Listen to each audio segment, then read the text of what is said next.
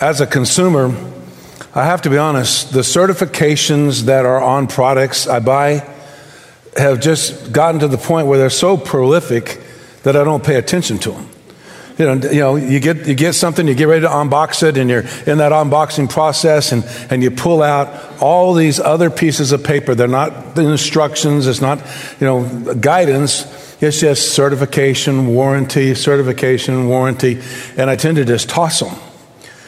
But at the same time, as a consumer today, I find myself very dependent upon reviews.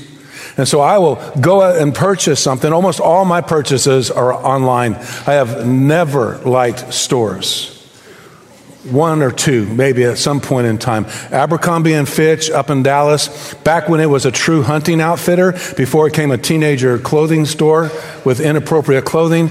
Um, it was great. You could go up there see backpacks that had been to Everest. You could see stuffed lions. I mean, it was it was kind of like a really cool visit to the Museum of Natural History for hunters.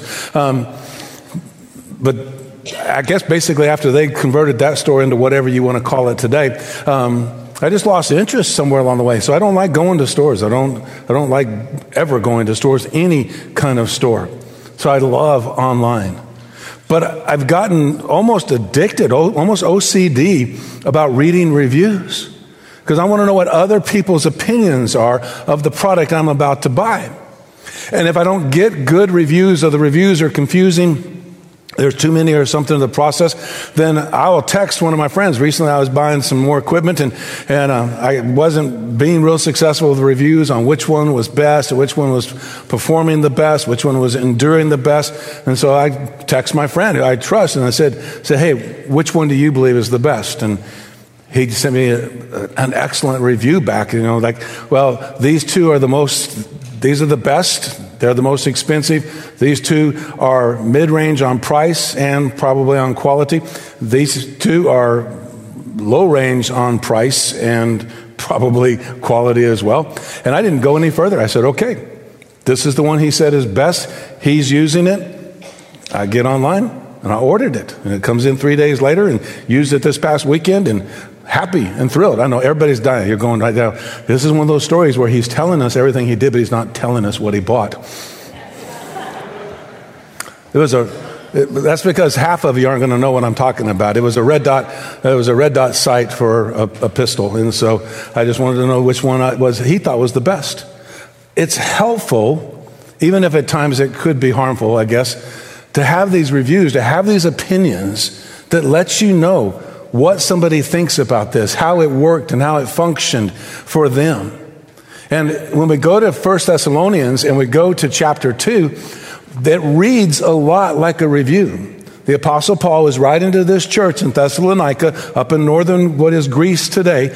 He's writing to this church and he's basically saying to this church, These are things I've heard about you. These are things I've witnessed. These are things I've watched. These are things I experienced when I was there with you.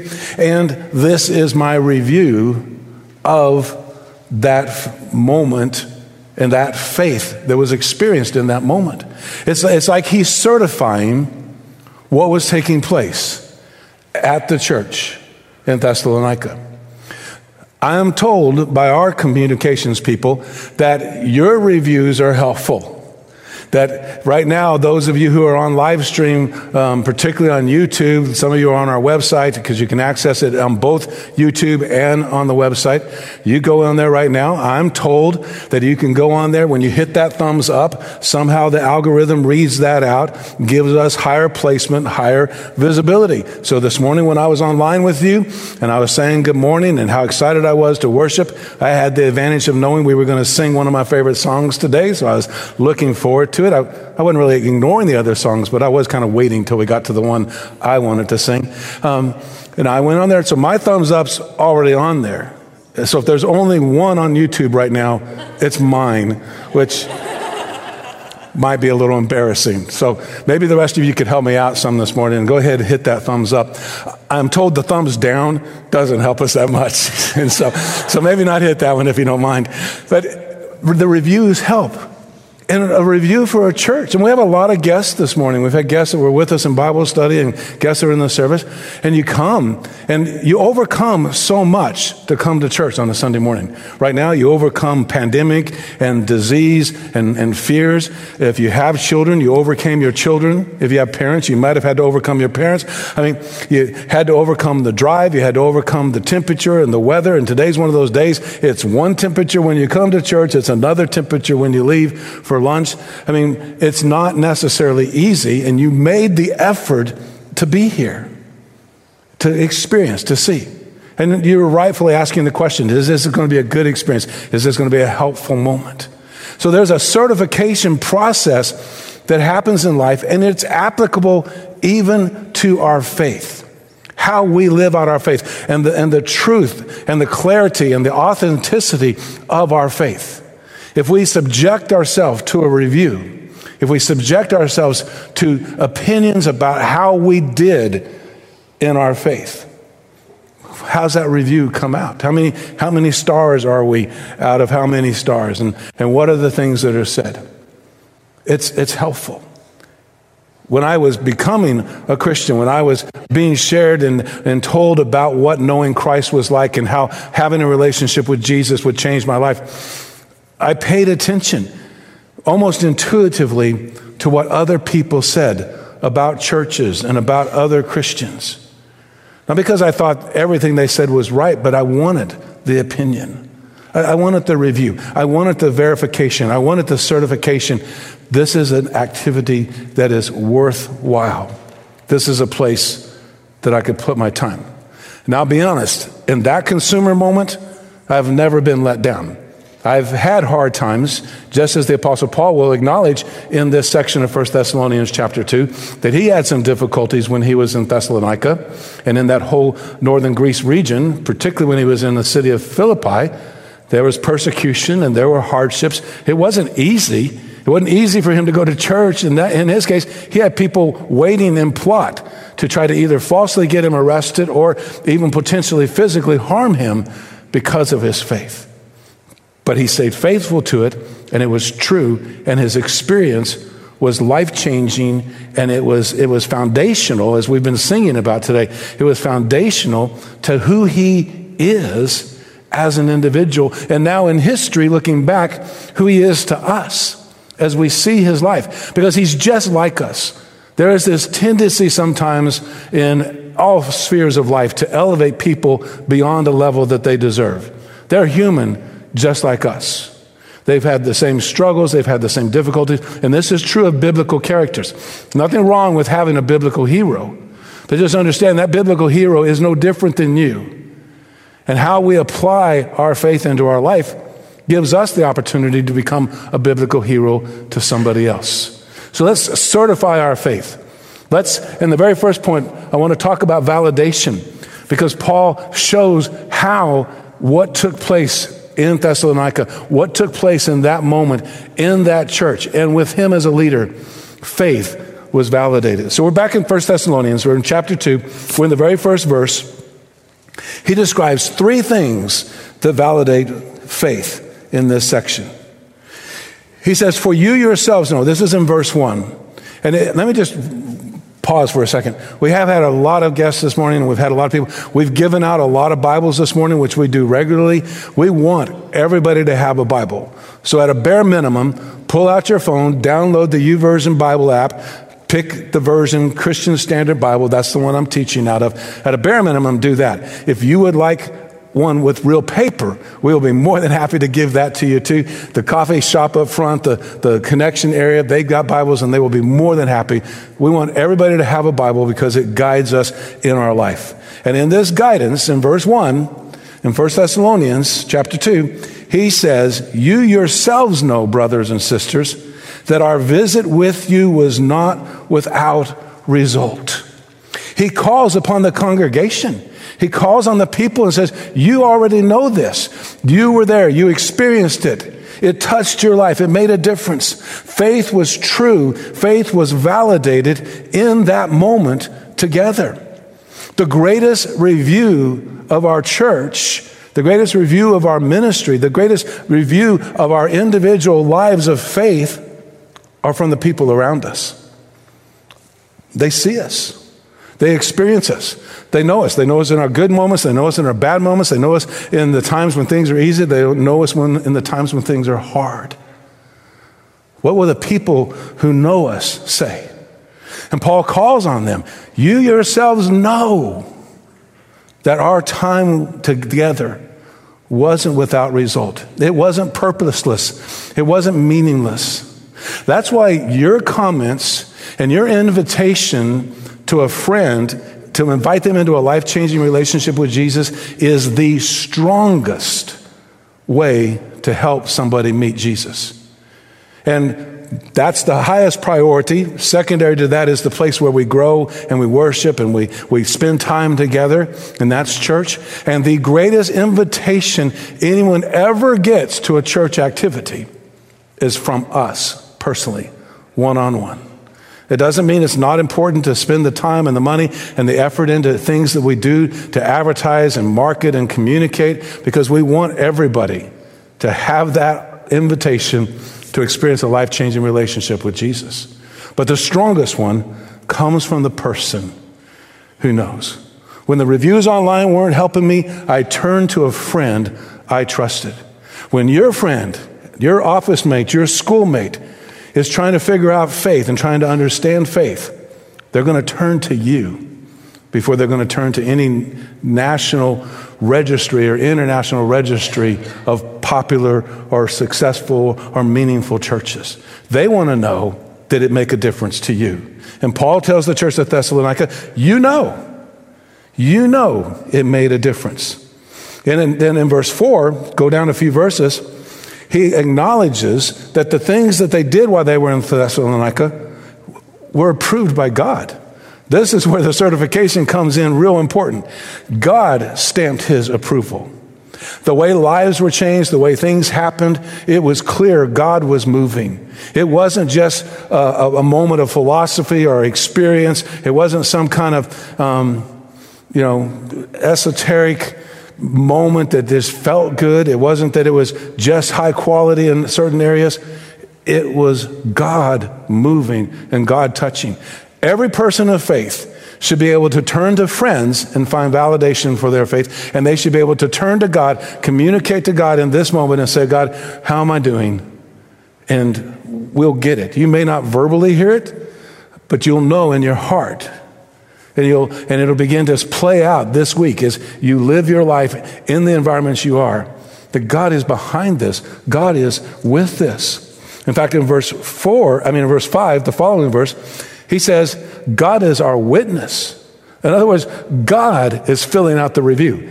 God is willing to testify to the things that happened in Thessalonica. Faith is validated, but we have to understand faith can be challenged.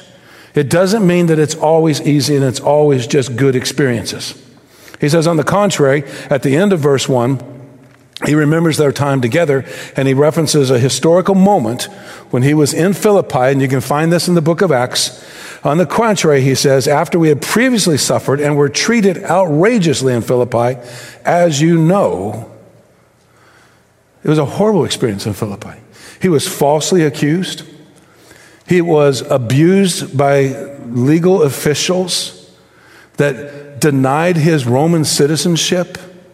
In fact, the only way he kept from being inappropriately and illegally executed in Philippi was he finally said, in the midst of the torture, are you really supposed to treat a Roman citizen? Because they, they, thought, they thought he was from Jerusalem. They knew he had been a Jew before he was a Christian, and it never dawned on them that he was a Roman citizen protected by Roman law from that kind of persecution.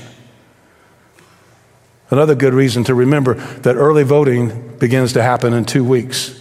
And we want elected officials that recognize the right to worship and share faith.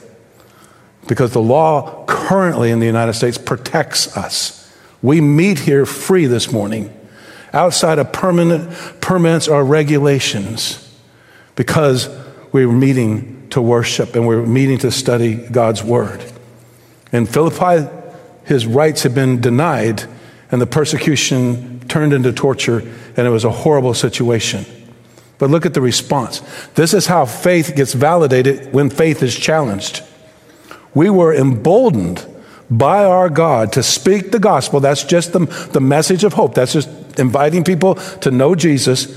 We were emboldened by our God to speak the gospel of God to you in spite of great opposition.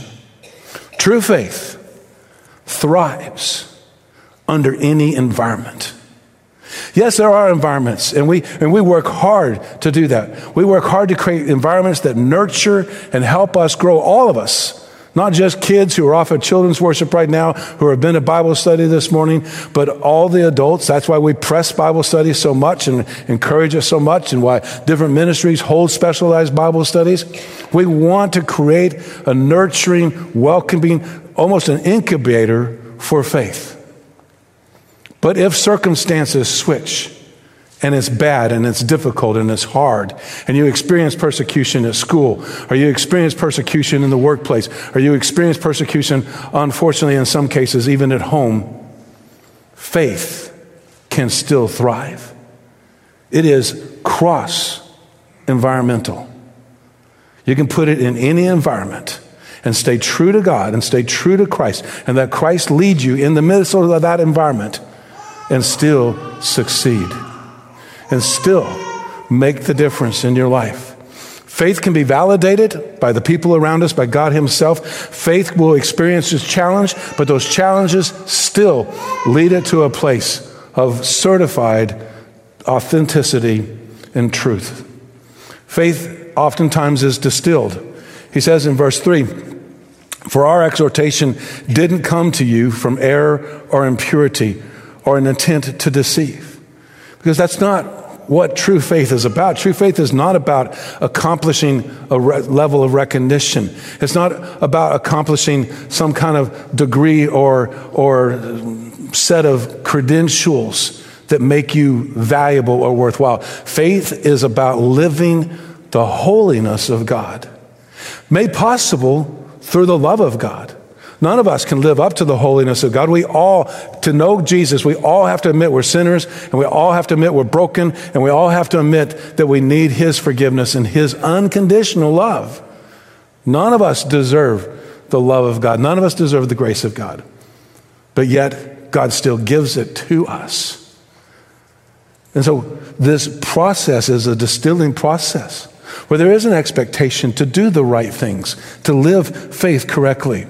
He says, instead, just as we've been approved by God, which we've already looked at, to be entrusted with the gospel, so we speak not to please people, but rather to please God. But rather, God who examines our hearts. For we never use flattering speech, as you know, or had greedy motives. God is our witness to those truths. It's a great thing when church is a good experience. And we try and we have an obligation because of our calling to make that happen on a regular basis, and we want to make it happen on a regular basis. But it's not for the same reasons. Abercrombie and Fitch can jettison and leave behind all the hunters. I mean, Teddy Roosevelt got his equipment from Abercrombie and Fitch. And I can guarantee you, I have never seen a historic picture, and I have read literally all of Teddy Roosevelt's works. He never wore skinny jeans. now, if you want to wear skinny jeans, that's fine. I've, I've, I've gotten over that. Teddy Roosevelt wouldn't recognize the Abercrombie and Fitch of today. Because Teddy, because Abercrombie and Fitch's bottom line, and I don't mean to just be ragging on them today, and, but they're just a great example of how mission changed over the years. Because their bottom line has always been about profit. Oh, I know. They'll give you commercials that tell you how great they are in the community, but their bottom line is profit and shareholders. Our bottom line always has to be, always, that it is approved by God. Our, our church has one shareholder. I mean, he, he doesn't just have the majority stocks. He doesn't have just the majority holdings, he is the holdings. There's only one. and that's God. The head of this church, according to Scripture, is Jesus. And so at the end of the day, no matter what we've done, the bottom line question for us and the bottom line question for the authenticity and truth of our faith is was God happy with what we did? Ironically, that means sometimes you have to make people unhappy because not everybody wants what God wants. Not everybody has the same passion for the world that God does. Not everybody is willing to give up their only son so that the world will know that they can be saved, they can be forgiven, they can have eternal life, and they can be that deeply loved. But at the end of the day, the greatest review is God's review. What's taking place? Faith needs to be distilled. What are the most important and most pragmatic parts of growing in Christ, living in Christ, demonstrating, characterizing the name of Christ? That's our goals. And that's what we have to strive for because we are first and foremost believers in Jesus. They called us in Antioch, the first place in the book of Acts in history where Christians were called Christians. They called us that because the life they were living was so distinctly about who Jesus is that it was the only name they could come up with. Let's just call them Christians because they follow Jesus. You know, 2,000 years has passed since they called us that in Antioch. And Christian has become almost a byword and, and a label that society uses very flippantly. But with our friends, with our family, with our schoolmates and our workmates in those environments, they need to clearly know that our faith is true, that I am first and foremost a follower of Jesus. I mean, it's great to be a part of a church, and I love being a part of our church. I love being a part of this church. You know, quite honestly, more than I've ever enjoyed being a part of a church. Because I'm on the backside of church sometimes and I see a lot of stuff most people don't ever have to see. And so church can be hard. But I love being a part of our church. But the reason I love being a part of our church is because being a part of our church helps me be a follower of Jesus. I look forward to being together and I'm not just saying that. It's, it's not about motives that, that, and flattery and, and things that accomplish something for us. I pulled in this morning like I do almost every Sunday morning um, on our current schedule right now, I don't have to be here at the crack of dawn like some people do. And uh, so there's already cars coming in, and there's people walking in to their classes and the different activities for the day, and volunteers getting stuff ready for the front and for the greeters, and volunteers coming and getting ready for other activities that are happening. And I always pull in right here, and I pull in, and I stop at that corner right there. Um, I frustrate people sometimes because there's not actually a stop sign right there, but I stop anyway. I kind of feel like it's my campus. I mean, after all. I'm the pastor, right? um, that's a good example of what we're trying not to do in, in, in, verses three through five. Learn by our mistakes as well, as well as the good things we do. But I pull in and I park right there. I don't. I just stop, and I just start praying. God, thank you. And it's always thanks first. Thank you that I'm going to be here this morning. Thank you that I can see Kelly coming in with a friend. Thank you that I can see Charlotte and Alan headed towards their class and back over here to the worship center. Thank, thank you that I can see teenagers coming in. Thank you I can see the Vanias coming in and their kids heading over to, over to the student room. Thank you that I can see Aaron and Joy getting out of their car and heading to lead their Sunday school class and their Bible study group. You know, just thank you. Thank you for all the early risers that got up so I didn't have to. I mean, just thank you for being here. Thank you that we've got worship. Thank you that rehearsal's already taking place. Not because we're striving for a perfection that gains us notoriety, but because we want today to honor you. And I literally prayed that this morning that we would honor you, that our worship team would honor you, our teachers would honor you. And then I prayed what I consider the most important prayer. I said, Lord, I worked all week. I know what I want to say. I know what I want to teach. I understand the scriptures, but I need you to move today. Our people, those who are here, those who are on live stream, you, you need to hear something helpful that leads and guides towards God. You need to hear His voice. Even if it speaks through my voice, it's His voice. We have to distill our faith to verify it and certify it. And then that leads us to a place of focus. Faith is focused. At the very end of verse 6, as he's just said these things about the motives and, and the purity of those motives and distilling that and being on target, he talks about focus. We didn't seek glory from people, either from you or from others. It's a hard balance sometimes. We need to understand the trends. We, we need to be uh, a phrase that a group I was a part of years and years and years ago that were innovative pastors and innovative leaders in, in Christian thought. We called ourselves men of Issachar from Second Chronicles. The men of Issachar were warriors that wouldn't give up when it was hard. And they would carry it through, and their goal was always to honor God and always to support the king, King David. The men of Issachar were told, and it was, and they, their explanation of these men were they understood the times and knew what needed to be done, knew what to do. We understand the times we study, we, we understand what it takes to reach in this generation, but it's always for the purpose of the glory of God. They understood the times and knew what Israel needed to do. We understand the times and know what the church needs to do. But it's not for us, it's for the glory of God.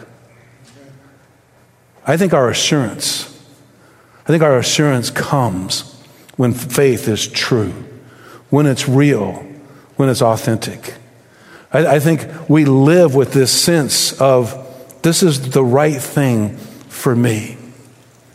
And I know for me, when I made the decision to become a follower of Jesus, I know for me, in that moment, the reality, the authenticity, the truth I had seen in those friends who went out of their comfort zone to befriend me so that I might have the opportunity to meet Jesus and have a life changing relationship with him. That assurance came because I saw it lived out day in and day out. I am with people in some of their happiest moments and some of their saddest moments. And in both scenarios, faith is always clear. And that true faith is an assurance to those who are already believers and those who are considering being a believer. If we're already a believer, then let's just embrace the assurance of what God has done for us and live our faith true this week at school, at home, at work, in any environment we find ourselves. Let's live our faith accurately. And if you're not a believer yet, it is the easiest, simplest decision you will make this week. You just simply express in your mind and in your heart to God. That's all prayer is. It's, it's like just talking out of your heart. You, you can't see Him, so it's a little bit harder to make eye contact, but He's always listening. You just tell Him right now in this moment, you just say, Look, God, I, I want real faith. And if faith can change my life, then I want you to change my life. Just express the desire to be forgiven. Jesus, you died on the cross for me. Please forgive me. Express that hope to have a meaningful and purposeful life. God, come into my life. Live in me. Guide me, lead me, direct me, help me be a follower. You make the decision to trust Jesus today. It's the easiest decision you will ever make, and it is the most significant decision you will ever make. So make it and experience the blessing the goodness of faith that is assured.